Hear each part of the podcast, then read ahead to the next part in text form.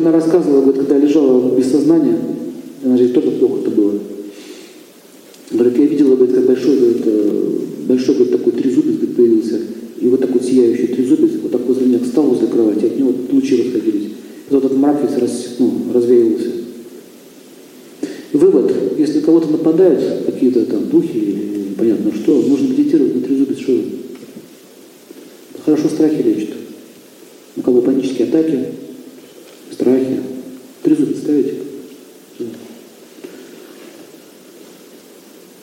Понимаете, что визуализируете? Трезубец шоу.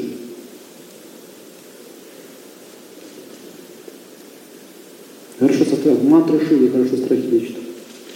Вообще все, что с этой чернухой связано, э, лучше э, шива мантры не найдешь. Потому что он же отправляет тамагону, защищает